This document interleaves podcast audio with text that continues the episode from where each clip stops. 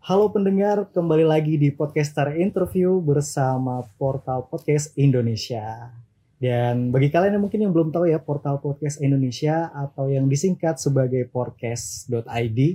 Uh, jadi podcast.id itu merupakan media dan juga uh, hub yang membahas mengenai ekosistem podcast di Indonesia. Jadi bagi kalian yang belum uh, tahu gitu ya mengenai perkembangan podcast di Indonesia seperti apa sih, terus juga episode-episode yang bagus-bagus yang kayak gimana sih, kalian pengen dapat rekomendasinya, kalian bisa banget ikutin podcast.id, ada di sosial medianya, ada di Twitter, Instagram, dan juga kalian bisa subscribe ya di YouTube dan juga seniornya ada di Spotify.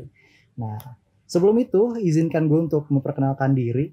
Nama gue Zai dari podcast Romansa dan kali ini gue akan membawakan uh, podcaster interview volume keempat ya kan sebelumnya kita udah tiga volume ya dan ini adalah volume keempat dan kita akan mengundang salah satu uh, bisa dibilang wah ini yang yang mengembangkan lah salah satu yang mengembangkan ekosistem podcast di Indonesia dan terkenal dengan podcast horornya. Ya. Oke langsung aja kali ya kita sambut uh, Mr. Popo. Halo Mr. Popo. Halo Mas Zai, apa kabar? Baik baik. Gimana kabarnya Mr. Popo? Baik, alhamdulillah juga. Oke. Maaf nih kemarin kan kita sempat harusnya ketemuan tapi Iya. karena beberapa hal akhirnya kita rekaman. Nggak apa-apa ya. Kita pada akhirnya kan ketemu juga ya untuk interview Iya, karena iya. Karena sebenarnya banyak juga yang eh, istilahnya apa ya menunggu-nunggu podcaster interview ini karena kita udah vakum cukup lama gitu ya dari sekitar tahun lalu sepertinya. Nah, harusnya dibuat setiap minggu lah. Betul. Itu, aja sampai 10 tahun nggak selesai karena sekarang podcaster jumlahnya banyak ya kan? Wah, iya betul banget. Dan kita makin banyak gitu podcaster yang eh, terus bermunculan ya di Iya. Indonesia. Mm-mm. Tapi kita pengen eh, bincang-bincang sama Mr. Popo eh, seputar Mr. Mo, Mr. Popo sendiri dan juga podcastnya Oke. gitu ya. Oke. Siap. Mungkin eh, banyak yang bertanya-tanya gitu ya, Mr. Popo. Iya. Eh, dari nama sendiri gitu ya. Sebenarnya kenapa di eh, pakai nama panggilan Mr. Popo? Sebenarnya sejarah seperti apa? Kalau nama aslinya itu kan eh, Rizky ya, Mas Rizky Ar- Iya. Ardi Nugroho. Tapi kenapa kemudian disebut sebagai Mr. Popo? Malah jarang jarang yang kenal bahkan dari zaman dulu tuh Hmm. guru gitu ya manggilnya juga Mister.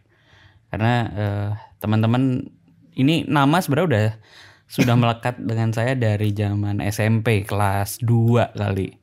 Kelas 2 tuh tahun berapa ya? Tahun 98. Jadi orang-orang udah memanggil saya dengan nama itu gitu. Ada yang manggil Popo, ada yang manggil Mister. Nah, nama Rizky sendiri malah kalau teman-teman Rizky siapa gitu ya. Karena waktu itu SMP tuh lagi demam-demamnya sama eh, Dragon Ball ya. Terus Oh, kan ada karakter eh, Dewa Bumi yang pakai sorban di kepala, gendut, bibirnya merah, eh, kulitnya hitam full black. iya, iya, tahu. Nah terus kebetulan wa- waktu itu ada satu tugas bahasa Indonesia yang eh, bikin film pendek pakai handycam. Terus karakternya jadi begitu ya udahlah ya. Oh, oke. jadi disamakan dengan karakter berkulit hitam itu gitu. Ya memang Ber- jadi akhirnya gara-gara itu nama itu dipakai gitu. oke, Sampai berarti- sekarang. Ya berarti dari karakter Dragon Ball itu ya. Yes, benar Mr. sekali. Popo itu. Iya iya iya. Kalau penasaran browsing aja langsung kelihatan Iya. kok. Mister Popo langsung muncul. Iya soalnya kalau gue pribadi nyari Mr. Popo yang muncul karakter itu di Dragon Ball. Ya berarti nggak salah. Bener bener bener.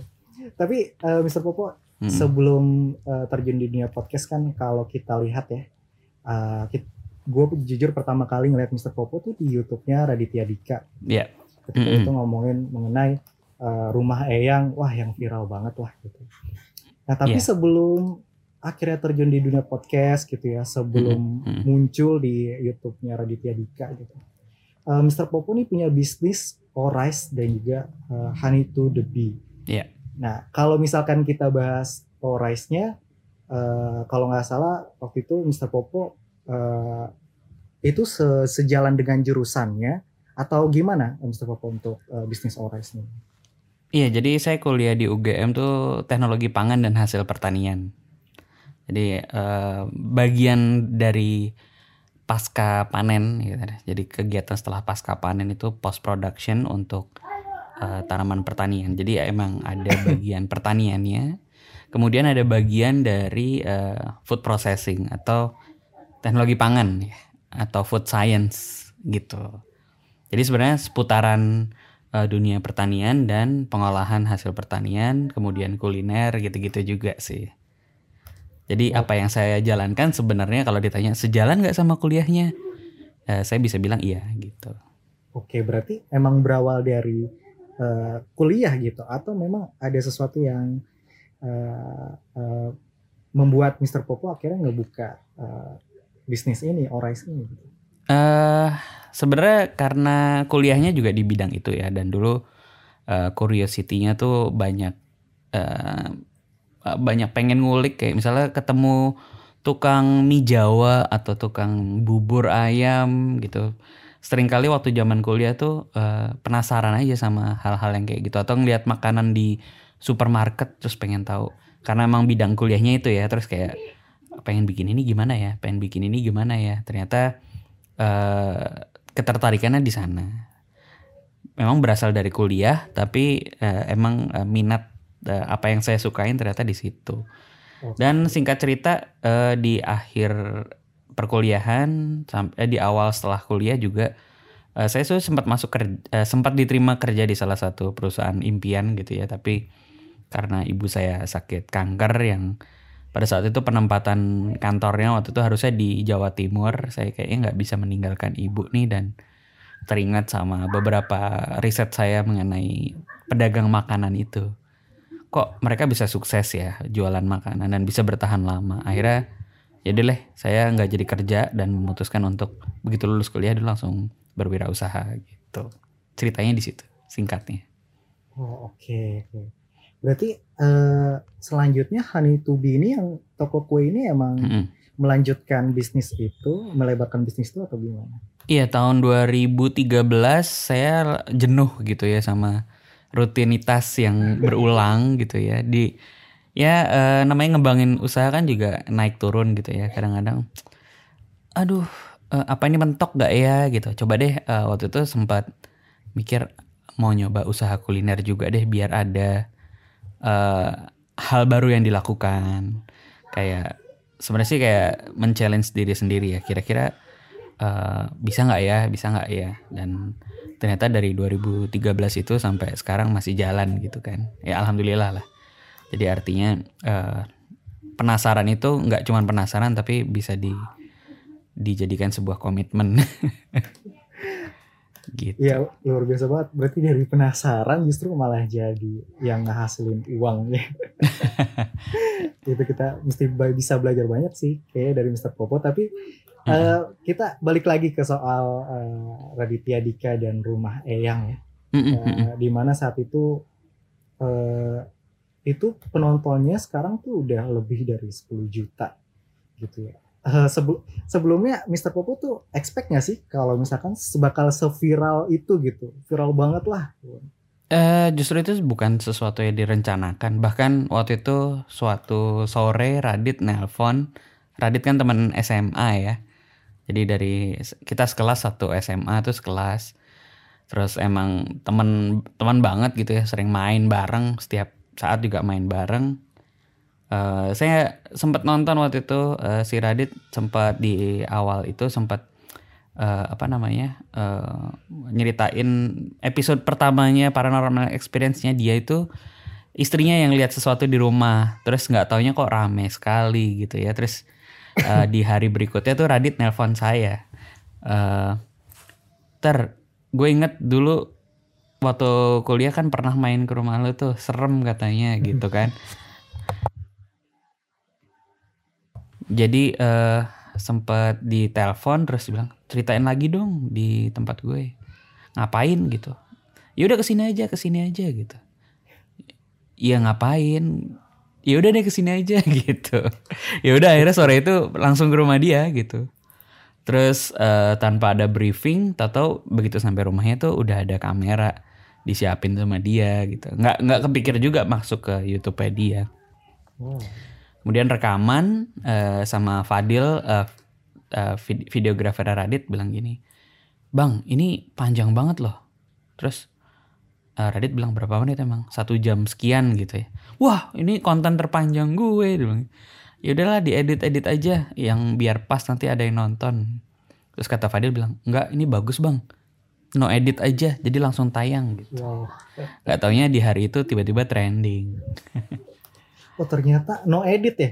no edit itu uncut un, eh, cutnya pun karena sholat maghrib Oh, Jadi- iya. sore itu saya datang jam 5 cerita kepotong sholat lanjut lagi sampai sekitar jam 7 langsung di up sama si Radit dan hari itu trending sampai malam itu rame sekali ya begitulah ceritanya selanjutnya Iya. ternyata saya juga realize eh, ternyata bercerita dalam durasi panjang itu ada orang yang mendengarkan storytelling yang eh, no gimmick ya artinya nggak ada setup bahkan nggak ada brief sama sekali itu yang akhirnya kepikiran eh, kekuatan audio tuh ternyata eh, dari situ saya pikir gitu ya Oh, Oke, berarti sejam penuh itu justru yang dikiranya ah ini kepanjangan nih atau nggak mungkin Hmm. lah. Ternyata viral segitu viralnya ya yang storytelling. Tapi eh, sebelum buat podcast Do You See What I See yang Mhm, seperti kita kenal sekarang tuh eh, Mr. Popo sebelumnya katanya udah punya podcast ya. Justru sebelum Do You See What I See itu. Namanya Cerita Usaha. Iya cerita Betul. usaha sudah saya mulai bareng rekan-rekan saya juga berdua eh bertiga ya saya. Mbak Dewi dan Samuel itu kita memang eh, sudah lama jadi penggiat penggiat eh, ya inilah istilahnya dulu saya memulai usaha tuh nggak ada yang bantuin. Akhirnya kita pikir kita perlu eh, mensupport teman-teman yang mungkin lulusan SMK SMA yang mau mulai usaha yang nggak punya guru yang nggak punya temen eh, t- teman-teman yang baru lulus kuliah merasa nggak ada temen nggak ada tempat nanya atau apa eh, karena dulu saya tidak suka sama visual gitu ya maksudnya nggak pengen bikin YouTube emang beneran dari dulu tuh saya suka sama yang namanya podcast terus akhirnya kita buatkanlah eh, platform eh, cerita usaha itu di dalam podcast waktu itu di bulan Oke. apa ya di aw- awal-awal mungkin 2018 kali ya tengah-tengah gitu Berarti itu sesudah muncul di YouTube-nya Radit atau sebelumnya justru? Saya lupa deh. Kayaknya sih berbarengan dengan itu ya. Hmm, oke. Jadi memang pada saat awal Anchor muncul itu sih sebenarnya karena pas saya ketemu sama Anchor, eh, saya membuat podcast terus ya orang eh, lebih eh, udah mulai familiar lah. Sedikit-sedikit ya. Waktu itu kreator baru saya baru masih bisa diraba dengan dua tangan ini ya masih kreator waktu itu ada ya cuman 10 kali yang nongol kali ya. Oh Mas ya? Bena Mas Bena Kribo, eh, Mas Iqbal Haryadi, yaitu eh, si siapa? Gue lupa awal minggu eh, si Eh, Adriano. Adriano Colby. Adriano Colby juga anak 70, kakak kelas saya persis. Wow. Jadi saya juga kenal sama dia, terus sama Mas Egario dulu. Terus eh iya saya DM DM-in aja orang itu gitu kan. Oke. Eh, saya bilang sama Adri, Dri lo bikin podcast pakai apa? Ya gue sih pakai handphone, dia bilang. Oh oke, ya udah, gue coba deh gitu. Terus nanya sama Mas Egario dijawab, nanya sama Mas Bena Kribo waktu itu juga dijawab. Eh, mereka baik-baik sekali ya, artinya saya ini orang orang nggak, ya kecuali Adri ya, Adri udah kenal duluan. Kalau yang Mas Bena, eh, yang lain-lain ada Adriano, ah, si Mas Iqbal Haryadi gitu saya tanya juga. Saya kenal di awal gitu ya. Saya DM mereka gimana sih cara bikin podcast. Ya. Dan eh, mereka dengan sangat baik hati sekali gitu. Mereka mau me- memberikan tutorialnya gitu. Pakai alat ini, pakai ini, pakai ini, how to-nya. Itu di saat itu saya belum bisa ngedit sama sekali gitu ya. Jadi eh, Oke. saya no cut, no edit gitu ya. Jadi kalau rekaman tuh harus yang ngalir aja gitu. Kalau salah ya udah gitu. Iya. Be- berarti tuh Mr. Popo eh, justru awalnya bikin podcast cerita usaha, Mm-mm. baru di kemudian hari bikin Do You See What I See? Eh, setelah saya eh, beberapa episode di cerita usaha, saya sempat membuat uh, konten kajian Islam gitu ya. Uh, konten konten kajian uh, singkat namanya Tegar di atas Sunnah. Kebetulan saya jadi uh, semacam timnya ada Ustadz di Bintaro sini gitu ya. Ada kajian-kajian yang sifatnya pertanyaan atas kehidupan sehari-hari. Terus uh, saya bentukin, saya editin dalam bentuk audio, terus saya posting. Nah uh, di perjalanan itu cerita usaha kan ya menurut saya ya ada yang dengerin lah, ratusan sampai ribuan gitu ya. Terus kemudian saya membuat uh, tegar di atas sunnah tuh sepi gitu kayak eh banyak yang bilang kenapa nggak bikin di platform lain gitu kan Eh, nggak nggak familiar sama platformnya gitu nah pada saat itu orang-orang kayak saya nggak tahu nih yang salah nih platformnya atau memang eh ya orang nggak nggak kenal aja gitu Oke. akhirnya kan orang kayak cerita lagi dong Mister cerita horor lagi lanjutin lagi lanjutin lagi Iya. nah karena itu encore-nya orang-orang itu bikin lagi cerita lagi. We want more pokoknya cerita horor gitu kan. Terus eh, Radit pun memaksa saya sebenarnya. Tadi bilang ter lo harus bikin sesuatu itu lo harus bikin YouTube. Enggak gue nggak mau. Gue nggak suka sama YouTube. Bilang gitu. Terus Oke. ya, ya, terus, terus ya lo mau ngapain? Sayang ini eh, momentumnya dia bilang gitu ya kalau di YouTube kan gue jauh di bawah lo banget nggak ada apa-apanya lah gitu gitu. Ya udah gue main podcast aja gitu. Karena gue karena udah udah bikin kan waktu itu udah bikin Oke. cerita usaha udah bikin tegar di atas sana. Jadi kayak ya udahlah bikin aja. Nah hari itu eh, saya rekaman tiga episode. Episode perkenalan eh, Wisma Hambalang sama Rumah Eyang judulnya. Saya upload hari itu dengan dulu artworknya tuh tulisan tangan saya pakai Samsung Galaxy Note 5 jadi saya Oh, sketch oke. gitu. Saya kasih do you see what- eh, d- kata kalimat atau eh, nama do you see what I see itu kayak saya mikirin apa sesuatu yang keren dalam bahasa Indon bahasa Inggris. Harus bahasa Inggris saya pikir supaya terlihat keren. Cuman itu aja konsepnya. Pokoknya harus terlihat keren. Eh terus eh belum tentu orang paham sama do you see what I see gitu ya. Saya mikirnya gitu kan. Netizen Indonesia kan eh kalau disuguhkan bahasa Inggris mungkin agak anti gitu kan kayak "Ah, tapi biarin deh biar agak keren aja.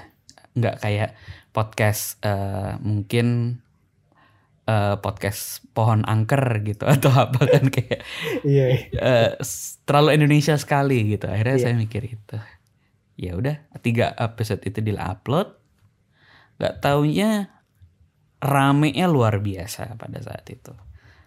Eh, rame sekaligus banyak yang marah. Marah kenapa? ngapain sih bikin podcast? Udah bikin YouTube aja gitu kan. Apaan lagi nih? Ya download aja silahkan download. Enggak enggak. pokoknya itu yang DM tuh banyak banget dan marah gitu ya. Lebih lebih ke sebel karena harus download.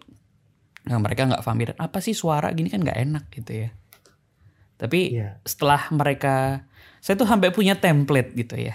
Dengarkan podcast podcast itu gratis. Jadi saya bikin template di balasan DM saya. Iya. terus saya bikin template. Nyaman pokoknya intinya ny- dengerin podcast itu nyaman. Satu gratis. Kedua nyaman. Bisa jadi teman tidur eh, kuotanya sedikit. Eh, dengerin deh experience-nya gitu. Saya bilang gitu. Ini linknya silahkan download. Kalau pakai iOS silahkan ke eh, podcast Apple Podcast eh, terus kemudian ada Anchor sama Spotify. Saya fokus di tiga itu. Kalau kalian mau dengerin web based juga bisa. Jadi saya bikin template.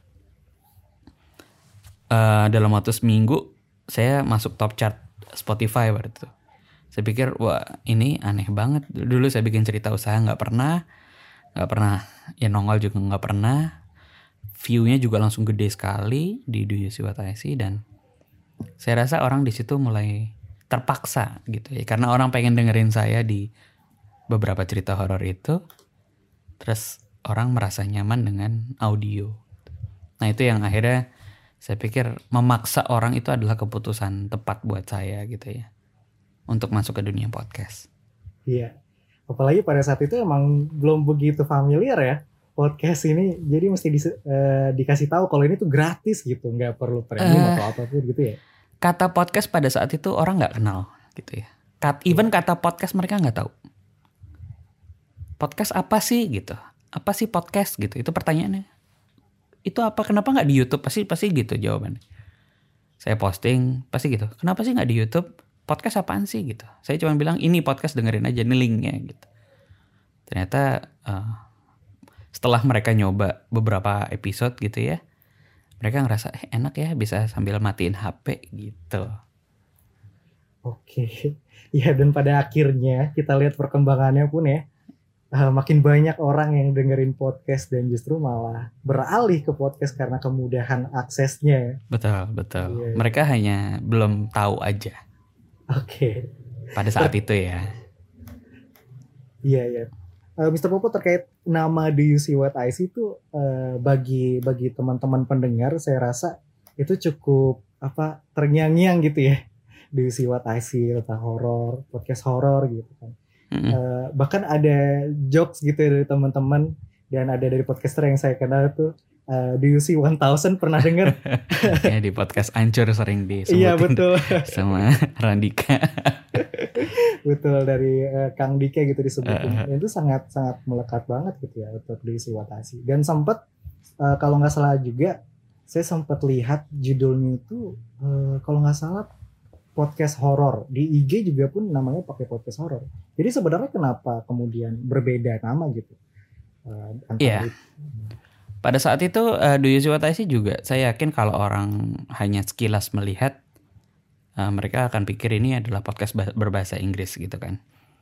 Eh, makanya di bagian siapa yang membuat podcast itu kan saya tulis cerita horror true story sebenarnya.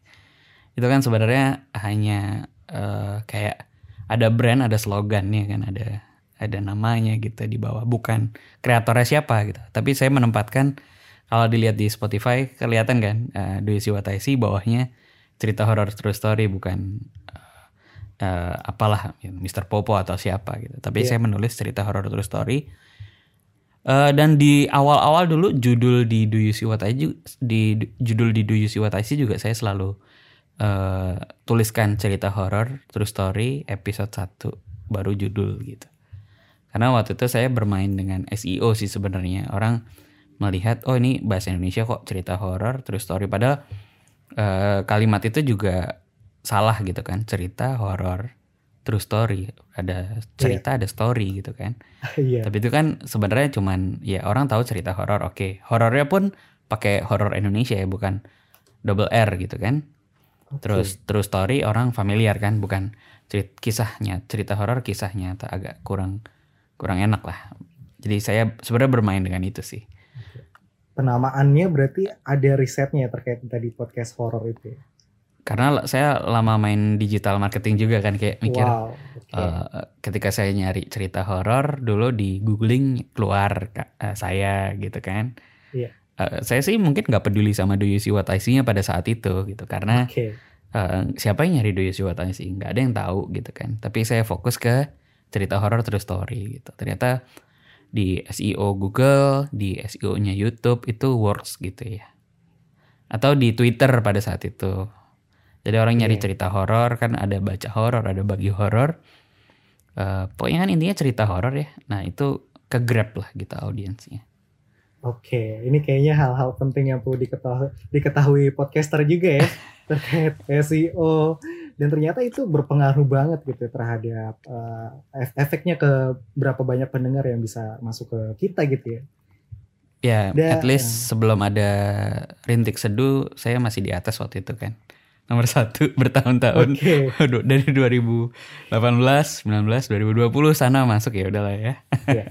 rintik seduh itu kalau orang bilang udah dipin sama Spotify. ya. Iya, beda lah, beda, beda. Oke, Kan iya, iya. kita selalu bilang kita uh, mas-mas biasa aja gitu. Iya, Beda sama teman-teman yang sekarang memang udah bawa masa gitu ya.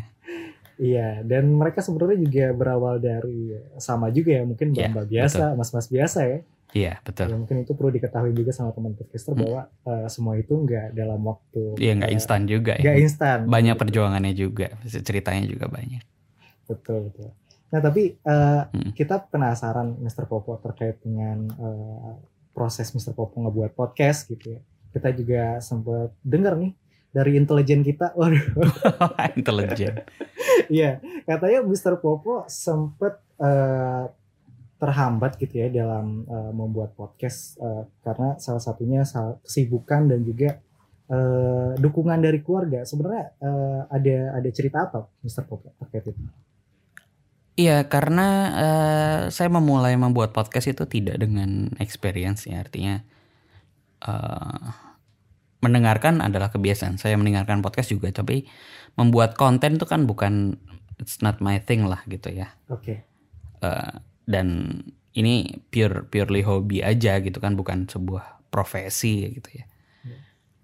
Keluarga Dan- bagaimana pada saat itu? Apakah mendukung? Iya, Mr. waktu itu jelas tidak mendukung ya, karena Oke. eh, menghabiskan waktu yang jumlahnya juga nggak sedikit gitu ya kayak karena kebodohan saya gitu ya eh, kayak di depan komputer untuk satu episode yang hanya 10 menit 15 menit itu bisa 4 jam 6 jam terus karena saya frustasi sama ngedit gitu ya, ini salah ini suaranya masih gini gimana ya caranya?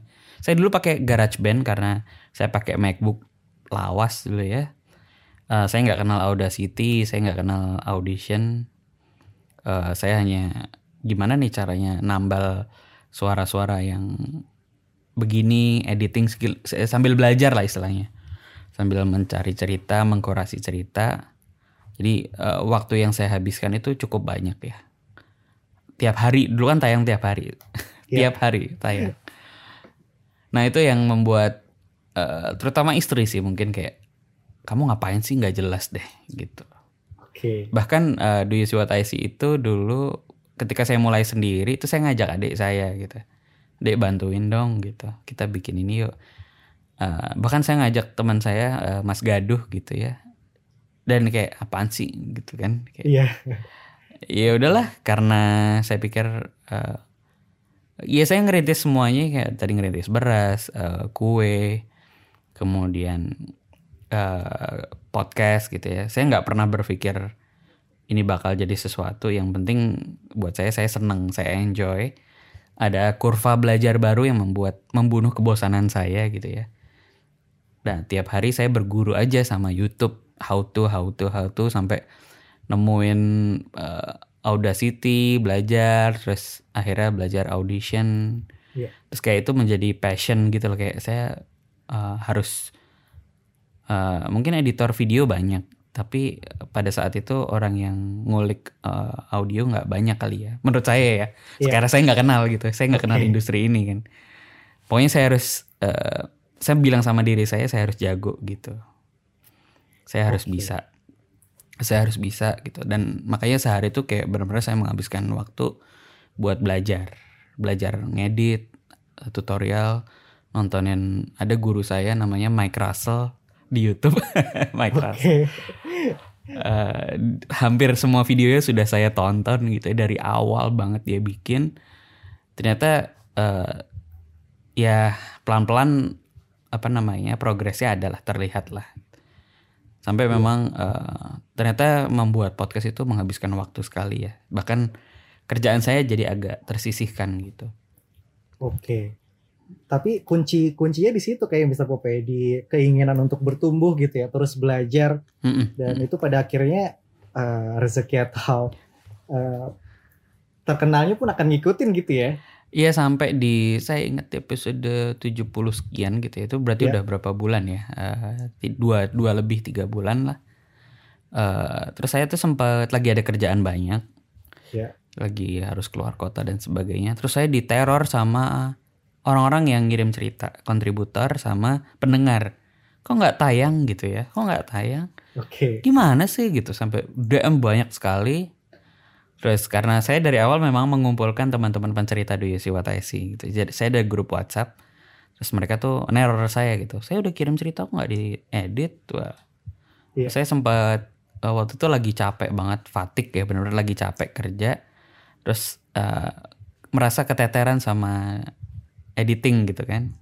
Karena belum jago-jago itu kan udah episode 70 belum jago kurvanya masih panjang. Jadi eh, ya udahlah gitu akhirnya saya cuman bilang sama teman-teman edit eh, teman-teman pencerita gitu sini bantuin saya saya bilang gitu siapa yang mau bantuin waktu itu ada tujuh orang yang bantuin Iya. Terus dari tujuh orang itu ternyata tesnya nggak sama gitu kan. Oke. Ada yang edit ah, style begini, begini, begini, tapi ada kayak saya nggak seneng nih. Akhirnya yang stay dua orang ini, Mas Ruli sama Mbak Devi. Mas Ruli ini orang Cirebon Radio, eh, Mbak Devi ini orang multimedia UGM gitu ya. Jadi emang belum pernah ketemu juga gitu. Oke. Saya bilang "Eh, mau bantuin gak jadi tim.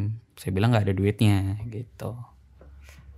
Ya buat for fun lah gitu. Iya. Eh, mau nggak jalan bareng? Saya bilang gitu. Oke, dia bilang oke ya udah gitu. Akhirnya ada energi buat bantuin gitu ya. Dan ini sampai sekarang bertiga kan.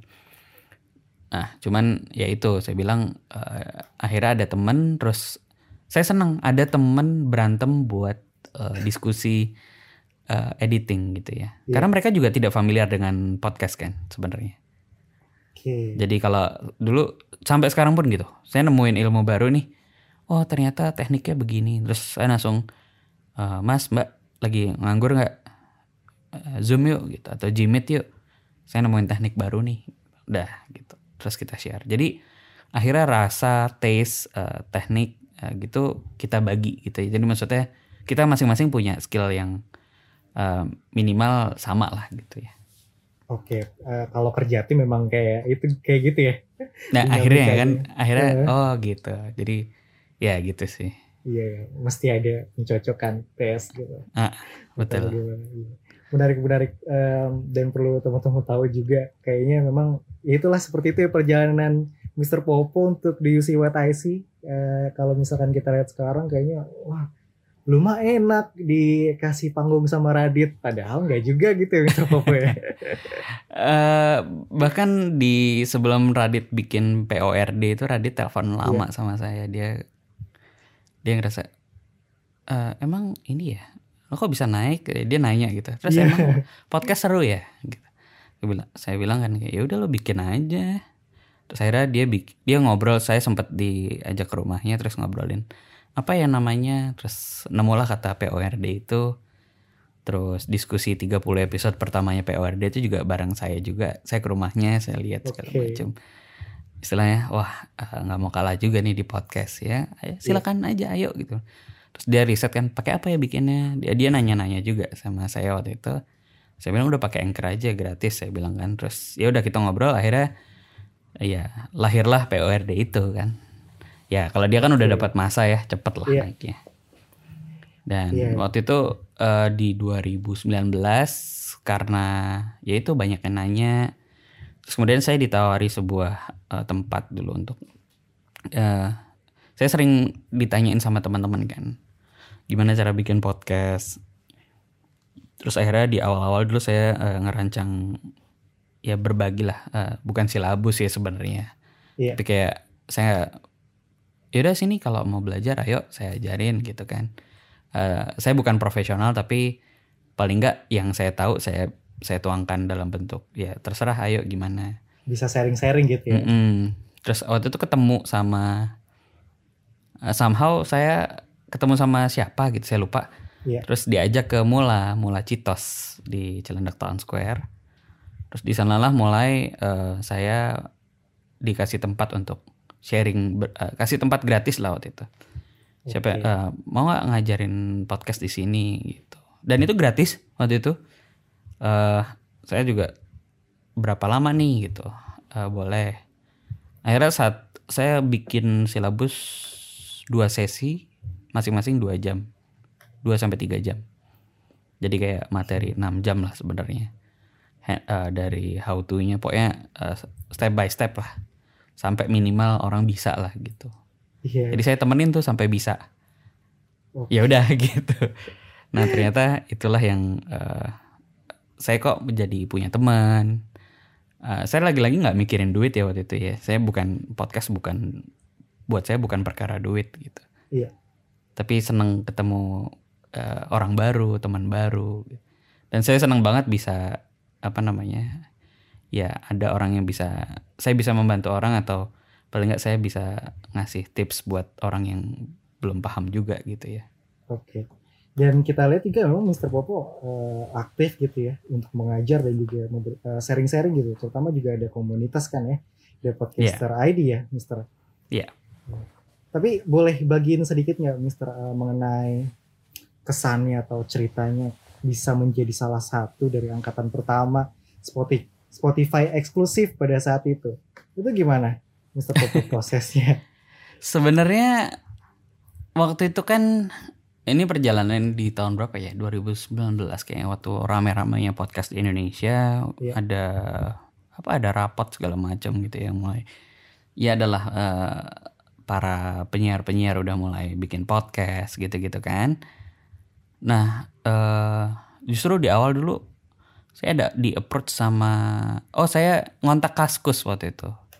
Oke. Saya ngontak Kaskus, terus ngobrol boleh nggak podcast saya ditayangin di Kaskus. Terus ternyata ada obrolan untuk eksklusif Kaskus kan waktu itu. Tapi somehow eh, nggak jadi Eh, mereka memilih Mas Bena Kribo kalau nggak salah gitu ya. Tapi ternyata di saat yang sama saya juga waktu itu menghubungi Gen FM karena saya lihat ada Gen FM tuh punya seriesnya kisah tanah Jawa kalau eh, keluarga tak kasat mata Oke, ya. uh, audio ya semacam podcast pada saat itu di Gen FM. Terus saya punya teman di sana, produser di Mustang sebenarnya. Saya ingat dia dulu di Gen FM, tapi ternyata dia di Mustang. Terus saya telepon, Eh, namanya Iti gitu ya. Ti, gue mau dong supply cerita ke Gen FM, saya bilang gitu. Wah, nggak bisa sih, udah udah nggak ada gitu kan. Oke. Tapi kita lagi mau bikin platform baru nih di Mahaka gitu. Akhirnya nggak lama muncullah noise gitu. Oke. Terus gara-gara percakapan itu saya di approach sama eh, noise juga waktu itu belum ada siapa-siapa gitu. Jadi saya itu Iya. podcaster pertamanya noise sebenarnya. Oke, berarti di noise justru pertamanya ya. Ah, perta- eh, podcast pertamanya noise mungkin ya. Sebelum Brizik, Brizik tuh podcast pertama kayak yang yang in house-nya mereka. Oh, oke. Tapi saya yang pertama sebenarnya di approach sama eh, Thomas waktu itu. Iya, Oke. terus eh, malah gak ada, selesai meeting di Kaskus dan say no, eh, mereka say no. Terus saya pulang dari Kaskus tuh ke Mahaka, eh, ke Menara Imperium waktu itu kantornya. Iya. Terus malah ditawarin, oke eksklusif di Noise gitu ceritanya. Oke, justru Jadi saya podcaster eksklusif Noise pertama. Emang podcaster di Noise gitu pertama. nggak berarti nggak cuman di Spotify gitu yang pertama-tama tapi juga di noise juga. ya? Iya di Noise pertama malah sebenarnya gitu ya. Terus di tahun 2020 ya akhir Desember itu ternyata kan ada ya mereka kan emang uh, Noise sering uh, ganti-ganti kreator gitu ya. Maksudnya ada yang mereka trial lah istilahnya. Oke. Dan waktu itu masuklah uh, Nessie, ada uh, Risa gitu-gitu kan. Ya siapalah saya dibanding mereka gitu lah. Iya. Nah waktu itu emang tidak proceed, tidak lanjut. Nah pada saat itu memang jauh sebelum itu sebenarnya eh, di awal s- s- 2019 awal malah saya tuh tiba-tiba eh, somehow dapat telepon dari nomor US gitu. Terus saya ditelepon nggak tahu saya saya nggak tahu dia dapat nomor saya dari mana. Ternyata saya ditelepon oleh Jessica namanya. Jessica itu orang anchor di New- York. Eh, terus dia bilang boleh saya nanya-nanya gitu dia bilang gitu. Iya. Itu 2019 saya ingat. Eh boleh saya nanya-nanya? Oh boleh silakan. Terus dia nanya kamu tuh siapa gitu. Iya. Karena dia udah background check ternyata.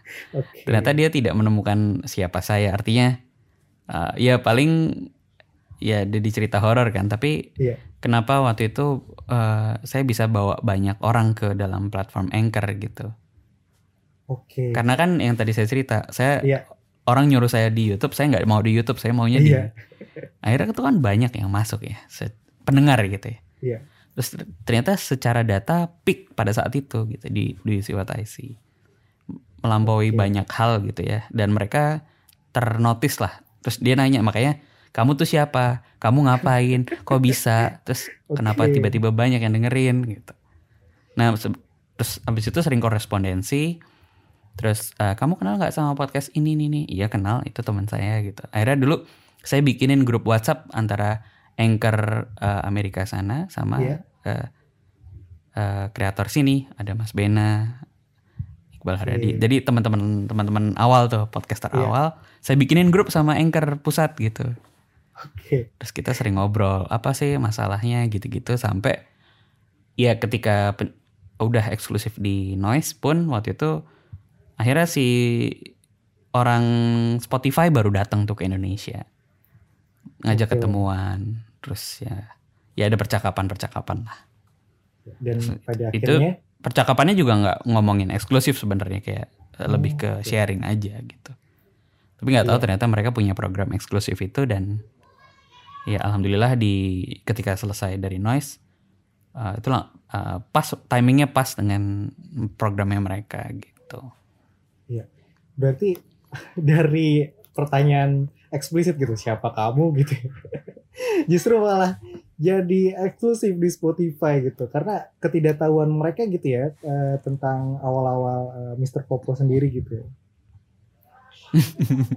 Iya sebenarnya nggak ada nggak ada pikiran gitu ya cuman ya ya itu terjadi aja gitu Oke. Nah kalau terkait The Podcaster ID, kan Mr. Popo aktif di sana gitu ya. Eh, Kalau misalkan teman-teman podcaster tuh pasti tahu lah ya The Podcaster ID dan siapa aja nih di sana. Nah itu cerita awalnya gimana Mr. Popo? Apakah kemudian eh, dari yang tadi Mr. Popo sharing-sharing gitu ya, suka sharing-sharing sama teman-teman lainnya dan jadilah eh, Podcaster ID itu atau gimana ceritanya? Iya jadi itu tuh dulu ya tadi kan saya udah ceritakan sedikit kalau eh, saya suka kontak teman-teman kreator lain podcaster baru gitu kan akhirnya saya punya kontaknya dan eh, mengawali pertemuan itu justru di sebelum pandemi persis itu saya ketemu di sebuah cafe di daerah Barito ya Blok M. That's why sebenarnya podcast itu dari Jaksel sebenarnya rame ya dulu. Oke di Jaksel ya. Jaksel dan Jaktim itu Jaktim tim Jaktim ada lagi gitu kan. Oh iya. Ada Mas siapa namanya? Arya kok Arya sih? Arfi, Mas Arfi. Oh Arfi, oke. Itu ada Mas Arfi, ada Novia, ada Ida dan lain-lain gitulah teman-temannya. Eh, sa- nah itu juga ada di awal-awal itu juga, saya kenal Oza itu dari episode 30 34 kalau nggak salah. di episode Saya 30 ketemu sama Oza itu ketemuan di pasar. Oh, saya collab sama. Oza di pasar Bintaro. Nyari sebuah coffee shop, eh, coffee pinggir jalan itu di pasar. Saya collab di sana, ngobrol sama Oza panjang. Di situ juga saya ketemu sama Novia di eh, Postalgia. Terus ketemu sama Ida. Ya, habis itu kenal juga Ida dari Novia dan lain-lain dan seterusnya gitu ya. Iya. Nah, gara-gara hari itu ada percakapan, eh, ada ketemuan saya ngajak teman-teman dan teman-teman ngajak temennya lagi, temennya ngajak lagi. Jadi akhirnya cukup ramai waktu itu. Sampai habis itu bikin WhatsApp grup lah gitu. Dan akhirnya eh, ada Mas Agis juga, terus ngobrol. Dan kemudian Mas Agis ngajak bikin Discord waktu itu. Eh Mas bikin, bukan bikin sih, lebih ke eh, kita ngobrol-ngobrol deh tentang podcaster mau bikin interview seperti ini gitu ya di Discordnya Mas Agis. Terus saya bilang eh, saya ngajak teman-teman ya biar rame. Waktu itu ada Mas Faiz, Ubaidillah, banyak deh akhirnya semua podcaster masuk ke mitologi Discordnya mitologi gitu. Oke. Gara-gara rame saya pikir eh, saya minta izin sama Mas Agis. Mas Agis boleh nggak eh, saya nggak ngebajak audiensnya tapi saya bikin serupa gitu. Mas Agis ikut gitu. Jadi saya berempat saya Novia, Ida dan Mas Agis. Eh, dibantuin nyusun format awalnya Discordnya The Podcaster Indonesia gitu. Akhirnya cukup rame gitu ya. Eh, saya ngundang ya tadi teman-teman yang saya kenal di WhatsApp, saya ajak, saya invite untuk join di Discord. Plus teman-teman tadi yang eh, podcaster-podcaster penyiar, eh, IAS gitu-gitu, rapot, eh, teman-teman yang di awal-awal itu penyiar yang ya banyak lah teman-teman Iya. yang high profile Mas Bena gitu-gitu kan orang-orang eh, bahkan kayak Mas Iqbal Haryadi, Adriano Kolbi semua masuk situ, Mas Egario gitu. Eh, saya undang ke Discord. Akhirnya kan rame Oke. tuh Men- menyatulah antara teman-teman yang eh, ya biasa aja seperti saya saya ini dan teman-teman yang tadi terus ketemu sama teman-teman yang ya saya bilang tadi high profile podcaster lah orang-orang sibuk lah ya gitu emang profesinya Iya. di sini gitu kan dan itu cukup menggeliat ya artinya cukup rame. Berbarengan dengan kelas saya. Se- sebenarnya waktu itu saya itu eh, masih jalan kelas di Mula kan gitu ya. Gara-gara pandemi eh, kelas yang saya biasa saya selenggarakan setiap minggunya itu berubah format jadi online online Oke. kelas. Jadi udah ada silabusnya. Terus sepanjang perjalanan ini kok rame gitu. Dan emang sebenarnya waktu itu eh, Tio dari box to box itu juga Tio dan Esa ya. Iya. Eh, itu pernah ngobrol juga kayak kita mau bikin apa nih? gitu. Jadi eh obrolannya sih sebenarnya bukan network ya kita bukan ngomongin network gitu kayak Oke. entah mau ngomongin. Waktu itu emang aktif komunikasi lah sama Tio sama Esa gitu ya. Nah terus kok sejalan dengan pertumbuhannya eh, The Podcaster Indonesia saya justru dikenalin sama Mas Dipta dan Mas Rane Om Rane waktu itu mereka kan orang orang lama di media inilah gitu ya di apalagi Om Rane ya udah tua Jur- jurnalis Kakek ya podcast Indonesia ya. Eh, eh, kakeknya gitu kan. Nah justru saya dikenalin dari situ sama sama Ida sama Ida yang kenalin. Terus entah kenapa saya komunikasi tuh kanan kiri gitu. Saya ngobrol sama Iya. Tio, saya ngobrol sama Mas Dipta dan Om Rane gitu ya. Eh, diskusi aja random kayak eh, seputaran dunia podcaster. Terus potensi apa ya sih yang masih bisa kita gali nggak ngomongin apa bukan ngomongin bisnis sih sebenarnya tapi eh, waktu itu saya masih jalan di mula gitu ya masih ada kelas Iya. kok tiba-tiba suatu hari saya iseng pot- po- eh, posting kelas itu nggak pernah nggak pernahnya saya posting di story WhatsApp Oh iya iya. saya posting di Story story WhatsApp terus somehow adalah eh, eh, salah satu kenalan saya yang memang orang kominfo gitu Oke. terus bilang ini sejalan dengan project literasi digital dia bilang gitu kan ada project literasi digital di kominfo di program siberkreasi. Eh, bisa nggak kita meeting untuk membahas eh, edukasi ini? Gitu ceritanya. Oke. Nah, dari situ ya akhirnya saya ngobrol lah sama tadi. Karena saya lagi emang lagi aktif eh, berkomunikasi dengan Om Rane, Mas Dipta dan Tio dan Esa gitu ya. Tapi Esa waktu itu sibuk udah mulai sibuk dengan eh, kegiatannya. Akhirnya kita diskusi untuk eh, ya inilah. Nah, tapi memang eh, terpisah dengan The Podcaster ya. Akhirnya kan saya dengan eh, Mas Tio Om Rane dan Mas Dipta membuat entitas judulnya eh, Pabrik Suara Rakyat. Sedangkan memang eh, The Podcaster memang itu udah eh, jalan bareng gitu ya. Oke. Ada bukan bukan ya hanya pertemanan lah intinya gitu. Kom- Iya. Komunitas yang memang dari pertemanan kita sharing Oke, berarti gitu. gitu ceritanya perkembangan The Podcaster ID itu justru dari eh, ngumpul-ngumpul yang niatnya cuma pengen ketemu gitu ya. Mm-mm. Kedekatan personal aja terus akhirnya diajak sama Siak tadi di Discord terus akhirnya bisa nih kayaknya untuk kita ngumpul-ngumpul di Discord ya. Mm-mm, dan di situ saya maksa teman-teman untuk sharing dong eh, siapa gitu mas misalnya Ias gitu ayo dong sharing gitu ya dari situlah eh, merasa teman-teman yang newbie newbie podcaster itu merasa kayak deket dengan teman-teman yang lain kan gitu jadi kayak Iya. semangat nah kebetulan memang Oke. program pendidikan yang di, di yang berawal dari mula tadi Hmm. eh, saya pengen podcaster sama-sama naik kelas gitu kan.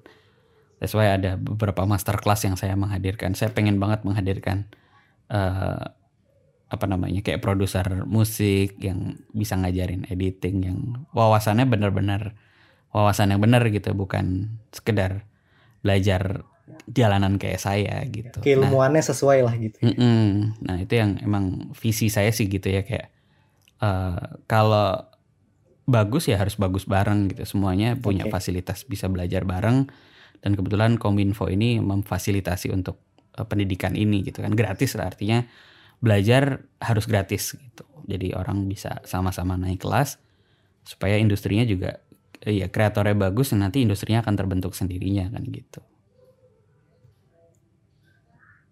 Oke, bro. Oke, itu justru yang memunculkan salah satunya cyber kreasi itu ya. Nah, Cyberclass sebenarnya program udah lama gitu ya. Oh, saya oke. baru istilahnya membuat eh, tap in untuk membuat program silabus yang awalnya di sudah dikerjakan dan disempurnakan oleh tim gitu ya. Iya. Nah, di tengah-tengah itu ketika pandemi gitu. Iya, iya. Dan ketika pandemi emang eh, kelas-kelas online seperti saya berkreasi. pas banget kan kelas-kelas banget. online itu muncul karena memang eh, pas orang-orang nggak ada kegiatan sama sekali, bingung mau ngapain dan podcasting itu jadi a thing gitu kan kayak jadi wah mau deh nge-podcast karena emang lagi ngapa-ngapain. Terus orang mengkonsumsi podcast dalam jumlah besar juga Betul. karena bengong, galau, Betul, betul. Nggak jelas di rumah. Akhirnya ya banyak nelen podcast buat para kreator akhirnya juga banyak eh, produktif untuk membuat podcast gitu. Iya, Itu justru 2020 tuh ya kalau ketika pandemi Iya.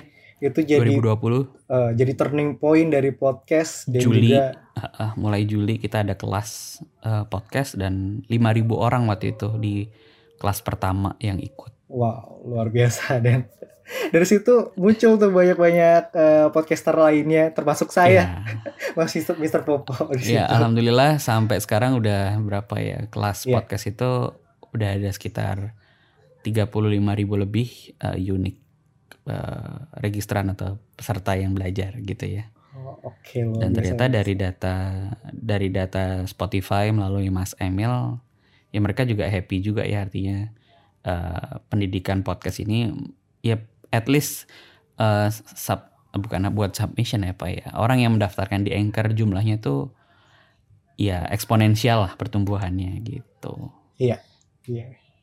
Ya mungkin sejalan dengan itu Mr. Popo mungkin Mm. eh, ada pesan gitu atau arah harapan tentang eh, perpodcastan di Indonesia.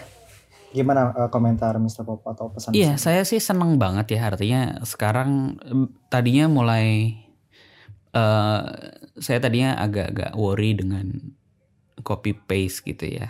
Orang lihat misalnya yang lihat sana, Iya. lihat Bagas terus diikuti sama eh, kreator-kreator eh mengsedih lainnya misalnya gitu. Tapi eh tadinya kan kok tadinya horor mulai banyak terus eh, obrolan tongkrongan juga makin banyak gara-gara mungkin ada Anfaedah, ada rapot, ada yang Podcast lain-lain Mas. Podcast mas ah, terus ah, obrolan Jawa juga banyak diikuti dengan beberapa obrolan daerah lainnya Iya. eh yang mengsedih juga banyak kan gitu ya Eh, galau-galau Gen Z misalnya gitu kan lagi naik daun Gelombang baru ya. gelombang baru new wave dan mereka langsung naik secepat kilat ke atas gitu kan Eh, awalnya saya worry ya karena eh, stereotipnya kok sama terus nggak ada yang mengeksplor lebih eh, lebih liar gitu ya. Tiba-tiba ada podcast apa gitu ya. Tapi eh, belakangan saya lihat udah mulai banyak eh, podcaster-podcaster baru yang membawa konsep baru dengan matang dan Iya. bagus. Nah itu yang saya senang sih. Ketika dulu kan cuma itu itu aja sekarang variatif dan saya pikir secara industri juga sehat ya. Orang membuat dan punya kesempatan yang sama bahkan yang peringkat atas kecuali sana tadi kan udah di- yang udah dipin sana doang ya. Kalau yang lain kan Iya. dinamikanya naik turun lah istilahnya. Termasuk di UC Wataisi kan Oke. ada kreator horor yang lain ada Lentera Malam ada eh, Bagi Horor ada Mas Bimo dan Mas Ram Mas Bimo juga naik turun lah istilahnya. Ya dinamika lah. Itu malah seru tahu sebenarnya Iya. kalau dulu kan kita eh, fokusnya kayak harus eh, 10 besar harus lima besar harus tiga besar harus sa- Betul. ya, cuman kayak sekarang kayak semakin lihat yang lain bagus jadi saling memacu sih kayak ini bagus kita harus gimana nih biar show-nya lebih unik lebih menarik lebih nah ini kan dibarengi dengan perlu belajar terus ya non-stop Iya. learning terus ya berteman dengan sebanyak-banyaknya eh, mencuri ilmu saling mencuri ilmu saling Betul. berbagi gitu kan. Nah itu yang saya senang sih. Ya ke depannya harapannya ya podcast kita makin variatif dan makin bagus ya. Bukan cuman oke saya punya podcast gitu. Tapi kualitasnya ya eh, so-so gitu. Harapan saya dengan adanya eh, ya persaingan seperti ini terus kemudian ada akses untuk belajar eh, murah gratis atau murah gitu ya Iya. orang semakin eh, ya bergeliat membuat konten yang lebih baik gitu sehingga nanti mungkin suatu saat brand percaya sama kita uh, ya dengan adanya podcast juga sangat membantu sekali dengan segala macam apa namanya informasinya sebagai media dan uh, sharing-sharing alat, sharing-sharing event, uh, podcast terbaru dan lain-lain. Dan seperti ini harapannya kan ya semakin variatif juga ya informasinya. Pendengarnya juga makin banyak nah itu. Iya, amin. itu juga harapan uh, dari podcast podcaster ya. Uh, dan tadi kita juga lihat bahwa uh, Mr. Popo uh, merupakan salah satu dari uh, founder PS PSR ya, uh, pabrik suara rakyat gitu ya. Dan terkait itu Mr. Popo sebenarnya kita masih ada banyak pertanyaan lagi nih, terutama terkait PSR nih. uh, PSR gitu pabrik suara rakyat. Uh, yeah. sebenarnya PSR itu apa sih? Apa bisa dibilang uh, salah satu network gitu? Atau justru hanya berkutat pada produksi uh, produksi podcast? Ya, ini banyak yang misleading ya dengan PSR yeah. yang menganggap PSR ini adalah sebuah network. Saya bilang podcast uh, PSR ini bukan network gitu ya. Uh, diawali dengan malah justru kegiatan awalnya adalah bagaimana kita mengedukasi kan, mengedukasi uh, menjadi konsultan untuk uh, untuk konten-konten baik itu brand maupun ya penyelenggaraan kelas. Ya kita harapannya kan kayak dulu uh, kita berbagi nih. Uh, saya kan bikin kelas-kelas awal dimulai juga tidak berba tidak nggak memungut biaya juga kan.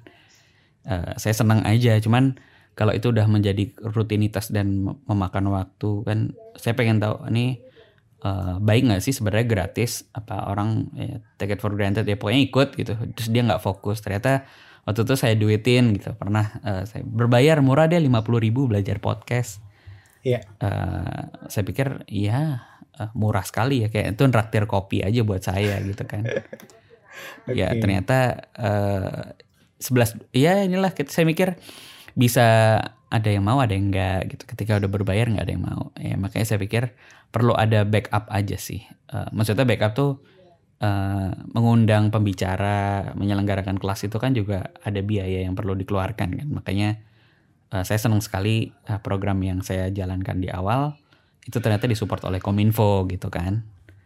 Nah awalnya memang dari situ aja. Oh ini uh, saya pikir ini cuman jadi wadah untuk uh, ya kita membuat uh, kanal edukasi lah gitu ya. Iya. Supaya tidak berbayar maka harus dibayarin orang kan gitu. Awalnya gitu. Iya. Jadi uh, pilar utamanya PSR justru edukasi. Edukasi ya justru ya, bukan uh, produksi seperti kita uh, belum itu ya. di awalnya malah belum. Oke. Okay. Terus sejalan dengan ini uh, kita kan coba edukasi juga pendekatan edukasi baik ke teman-teman komunitas maupun eh bukan komunitas ya perorangan seperti ini terus ternyata kok melebar ya jadi guru ada teman-teman difabel dan lain-lain. Terus uh, akhirnya kita malah uh, diminta nah ini karena diminta karena kita ada kedekatan dengan uh, platform gitu ya baik noise baik Spotify akhirnya kita diminta untuk memproduce kan gitu.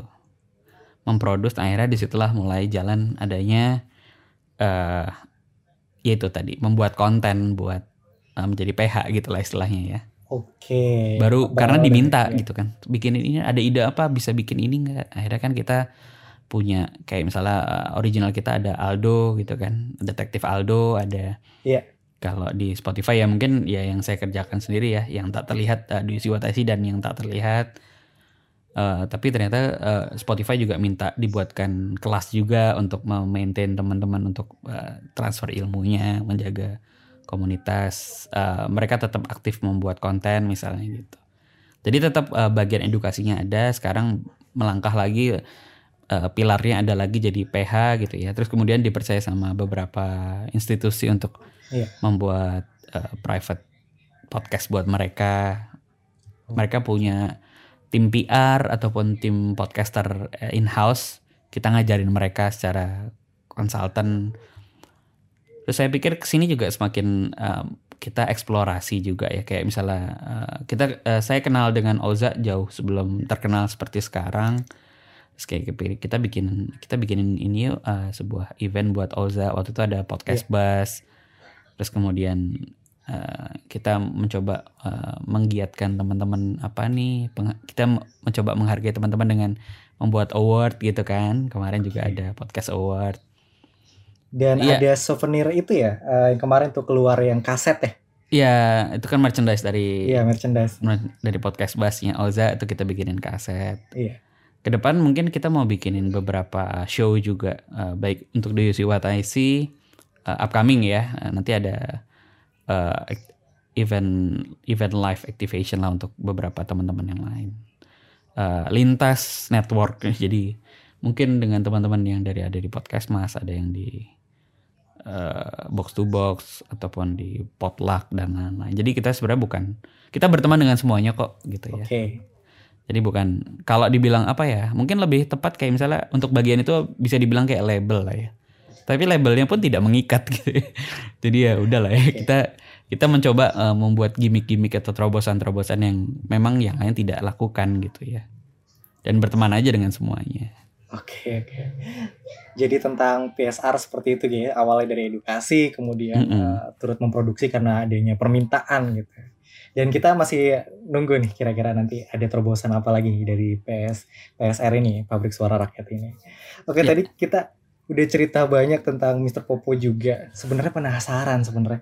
Dari tadi apa yang diceritain Mr. Popo, ah saya punya ide ini, terus bla bla bla segala macem. Dan sepertinya mental wirausahanya tuh memang udah eh, mendarah daging sepertinya. Tapi kita penasaran Mr. Popo. Eh, Mr. Popo pernah tes eh, yang 16 personalities itu belum sih yang Ah, belum, belum. INFJ? Belum ya? Belum. Belum pernah. Oke. Tapi kalau kita bicara lain hal tentang kepribadian, eh, love Hmm. language-nya apa, Mr. Popo?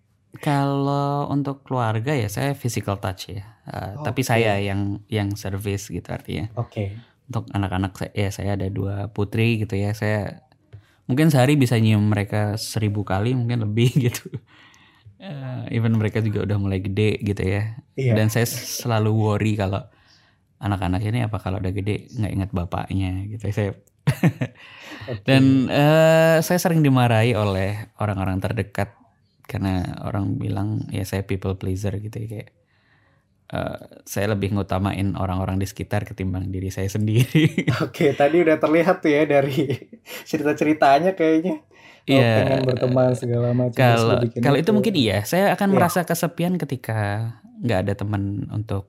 eh, saya senang ketika saya bisa membantu orang lain intinya gitu ya. Malah itu eh, yang membuat saya happy gitu. Oke, iya, iya. Ya udah gitu aja. Pokoknya saya eh, Iya. saya bisa bisa mem- membuat manfaat buat orang itu buat saya eh, mungkin hiburan gitu kali ya. Oke, dan di situ pada akhirnya kita bisa lihat juga bahwa itu tercermin dari Mr. Popo sendiri yang akhirnya senang sharing, senang ngobrol-ngobrol gitu ya sama orang baru dan dari Nah, situ ketika ada orang apa nanya, nah, ini gimana caranya? Nah, Iya. ketika orang bertanya gitu, saya kok seneng gitu ada satu oke, eh, ya ada satu perasaan yang ternyata saya bisa membuat manfaat buat orang lah intinya gitu. iya. Saya takut saya tidak bermanfaat mungkin gitu ya. Lebih- Ada ketakutannya mungkin di situ ya. Iya iya betul sebagai manusia mungkin merasa aduh gue hidup buat apa ya kalau misalkan kayak nggak bermanfaat gitu kayak gue kayaknya Kayak saya selalu ada. ngerasa sebenarnya saya selalu ngerasa dibandingin Eh. teman-teman yang lain saya nggak bisa apa-apa gitu kayak oke kok saya mikir kok dia jago banget ya kok dia eh kok dia bisa gini ya Iya. terus saya bisa apa ya saya nah itu saya yang menghantui saya mungkin gitu oke oke seperti itu ya kira-kira Eh, di balik Do You See What I See di balik PSR ada sosok Mr. Popo yang ternyata justru dari dari kekhawatiran itu sepertinya bisa menutupi dengan keinginan belajar itu Mr. Popo ya nah iya karena mungkin part of eh, dari dulu saya mungkin saya bilang saya kompetitif gitu ya saya malah eh, cenderung untuk eh, stres gitu kalau saya ngerasa nggak bisa gitu ya. Makanya ketika saya bilang tadi ketika orang lain jago eh, saya pengen bisa gitu. Nah itu jadi kayak dorongan buat saya. Dan oke. Eh, dalam dunia podcast ini kan sering saya ya mendengar di podcast sana sini ada orang bilang wah Mister mah bukan podcaster. Dia Ya. cuma nampung cerita orang. Eh, ya gampang aja jelas gitu kan. Naik Iya. juga gampang misalnya gitu ya dia dibantu Radit mah. Nggak inilah misalnya gitu ya. Iya. Eh, bukan mau buktiin bukan bukan bukan rasa wah gue harus gini karena ada Oke. anggapan gitu. Tapi kayak uh, orang udah lihat gitu ya. Terus ya paling nggak saya uh, membuktikan bahwa saya bisa gitu. Dan ketika saya bisa kayak ya saya pengen orang lain juga bisa gitu. Teman-teman terutama ya buat teman-teman yang saya kenal gitu ya. Saya suka gemes kan gitu. Saya suka gemes misalnya saya dengerin uh, let's say dengerin Fania gitu. Iya. Uh, Fania terus saya tahu dia pakai Blue Yeti misalnya. Saya bilang sama Fania atau sama ibunya Fania gitu. Uh, ibunya kan namanya Mbak Herma ya Bu Herma. Mbak Herma uh, boleh nggak saya ngajarin Fania gitu? Saya, sampai gitu karena okay. saya gemes uh, podcastnya bagus tapi teknik rekamannya kayak tadi dia pakai pernah satu sesi uh, yeah. mic-nya kebalik jadi okay. uh, padahal dia bisa lebih bagus gitu menurut saya jadi saya sering yeah. kadang-kadang ya nggak tahu ya apa ini orang rese banget sih gua, saya maksudnya mungkin yeah. bagi mereka yang boleh nggak saya boleh nggak saya ajarin oke okay, bagi orang yang nerima uh, pesan uh, Mr. Popo apaan sih gitu mungkin iya, gitu kayak, ya ini, ini orang ngapain sih gitu ya saya kurios okay. gitu kayak uh, yeah. dia bagus saya hmm. saya saya yakin dia bisa lebih bagus dengan beberapa touch gitu Oke. Okay. Kayak saya bilang, Fania uh, ada waktu nggak? Boleh nggak saya minta waktu buat uh, zoom? Mungkin dia kayak siapa nih om-om pervert gitu kayak anjir gitu. Terus kayak ya yeah, udah. Yeah. Ya, saya suka sharing juga sama uh, teman-teman yang lain gitu. Ada beberapa yeah. teman-teman lah saya support sama mereka gitu ya. Uh, senang berbagi dan akhirnya pun uh, kayak misalnya uh, V gitu. Saya juga uh, awal saya kenalan sama Vi, saya DM dia ngobrol. Dia ada beberapa kesempatan, ya saya juga sharing misalnya saya minta tolong dia untuk beberapa pekerjaan dan uh, Mas Vi maaf uh, boleh nggak ngajarin editing kayak gitu. Terus di lain di lain waktu tukeran gitu. Mas menurut Mas gimana? Jadi saya malah seneng gitu ada ada kayak gitu gitu ada uh, ya pertemanan yang uh, apa yang membangun lah istilahnya gitu ya. Cuman mungkin kadang-kadang mungkin saya merasa saya kadang-kadang agak crossing the line tadi kayak lo ngapain sih approach yeah. orang terus ya gitu ya you know lah dari apa yang saya ceritain tadi iya iya iya ya uh, dari situ mungkin uh, terlihat gitu ya tadi uh, udah bangun PSR terus juga sering-sering tadi sama Mas Fitu dari Bandung tanpa kamu ya Iya betul uh, teman-teman pendengar mungkin bagi yang belum tahu gitu Nah tapi uh, dari sisi mungkin uh, Mr. Popo yang mengatakan bahwa kayaknya saya uh, senang berkompetisi, senang sharing-sharing dan segala macamnya. Setelah menerbitkan setelah menerbitkan buku uh, podcast drama audio, terus kira kira-kira ada target lain nggak uh, yang ingin Mr. Popo lakukan atau pengen capai gitu? Mungkin dalam waktu dekat, entah itu melalui uh, diisi What IC, PSR ataupun bentuk lainnya. Gitu. Ada nggak Mr. Popo? Ya, kalau obsesi pribadi ya, saya sendiri kadang-kadang agak agak apa ya dilematis sebenarnya. Maksudnya yeah. Iya. uh, PSR ini kan kita saya saya dengan rekan-rekan bangun dengan saya berempat ya, ada Mas Dipta, Mas Rane dan Mas Tio gitu ya. Ini uh, sering kita brainstorming apa ya, apa ya supaya satu ini terpisah dengan The Podcaster karena ini beda ya antara Eh, saya punya kerjaan yang lain dan ternyata sekarang PSR bisa menjadi sebuah uh, kesenangan baru ya artinya okay. uh, industri baru pekerjaan baru yang sama sekali belum pernah saya pegang dalam tapi intinya kan sama ya ini sebuah uh, produk produk produk saya tadinya fisik beras organik kue sekarang produknya adalah karya gitu kan. Betul. Uh, treatmentnya mungkin sama ya sama-sama. Bisa gimana nih bisa berdampak apa nih? Bukan hanya cu ngomongin cuan gitu ya. Tapi kalau pribadi saya sih uh, makanya saya saya kan di di PSR sendiri sebagai uh, megang operation. Sebenarnya megangin semua gitu ya ngerjain semuanya. Saya seneng nggak bisa saya nggak senang disekat saya ngerjain ini saya ngerjain saya pengen involve di semuanya gitu tapi kalau ada kesenangan pribadi uh, apa ya saya pengen sebenarnya pengen banget uh, mastering editing gitu ya kalau saya pribadi ya oke okay saya pengen jago ngedit, saya pengen eksplorasi lebih dalam lagi dengan apa yang saya uh, dengan belajar tentu saja. Yeah. Saya saya sering uh, kemarin-kemarin sering diskusi dengan Om Agus Hardiman. Om Agus Hardiman tuh uh, dulu produsernya Agnes Monica gitu ya. di Art Sonica sekarang. Beliau Iya. yang punya Art Sonica. Saya sering kemarin beberapa kali saya telepon beliau. Eh, om kalau gini gimana kalau ini apa Terus akhirnya ngobrol sejam kadang-kadang ngobrol sejam lagi saya pengen kayak tukar pikiran dan alhamdulillah beliau sangat open sekali dengan dengan dengan saya entah open apa nggak enak nutup telepon kali ya. Cuman eh, akhirnya ya saya pengen pengen mendalami itu kemudian ngobrol dengan eh, tim di Spotify gitu ya.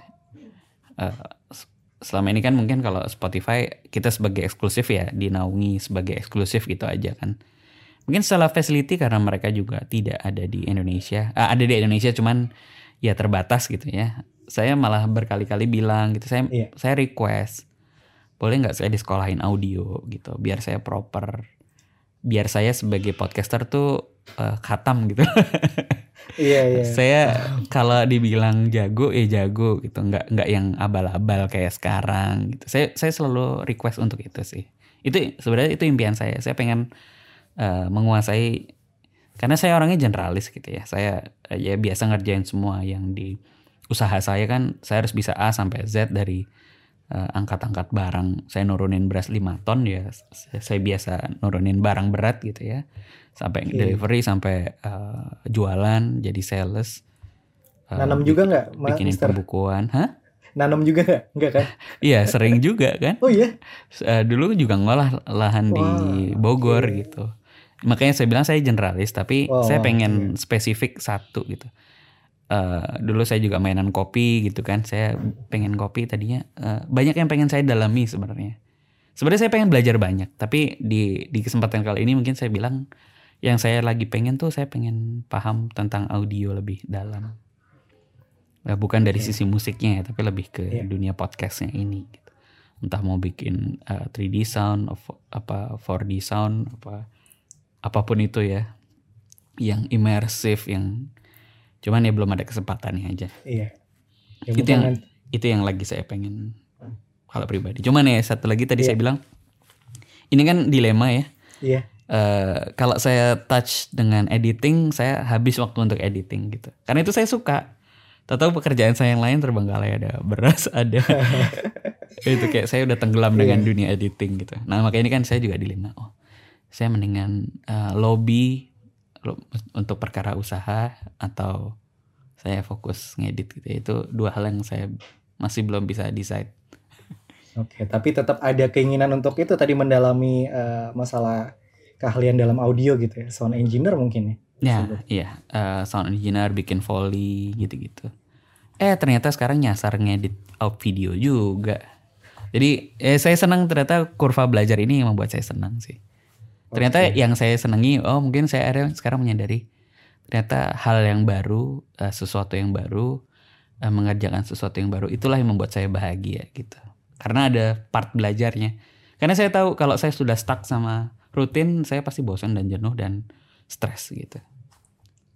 Oke. Terima kasih Mr. Popo atas eh, sharing-sharingnya di podcast interview ini. Nanti kita lang- eh, tungguin aja ya. Kira-kira eh, dari Mr. Popo ada karya apa lagi nih selanjutnya dan Amin. kira-kira mungkin nanti mungkin eh, dari Dwi Suwata sih atau Kaisar mungkin ada sesuatu terobosan baru ya mungkin Amin. amin. bermanfaat bagi ekosistem podcast di Indonesia gitu.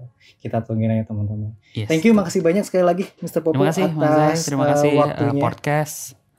Sukses terus amin, dan amin. Terima kasih. bikin gebrakan juga. Kita Oke. sering-sering kolaborasi juga nanti Oke. akan selalu beririsan kan. Iya, thank you Mr. Popo. Dan terima kasih buat teman-teman yang udah dengerin, udah menonton di YouTube juga gitu ya. Jangan lupa untuk follow IG eh, podcast.id dan juga Twitternya ya, podcast ID.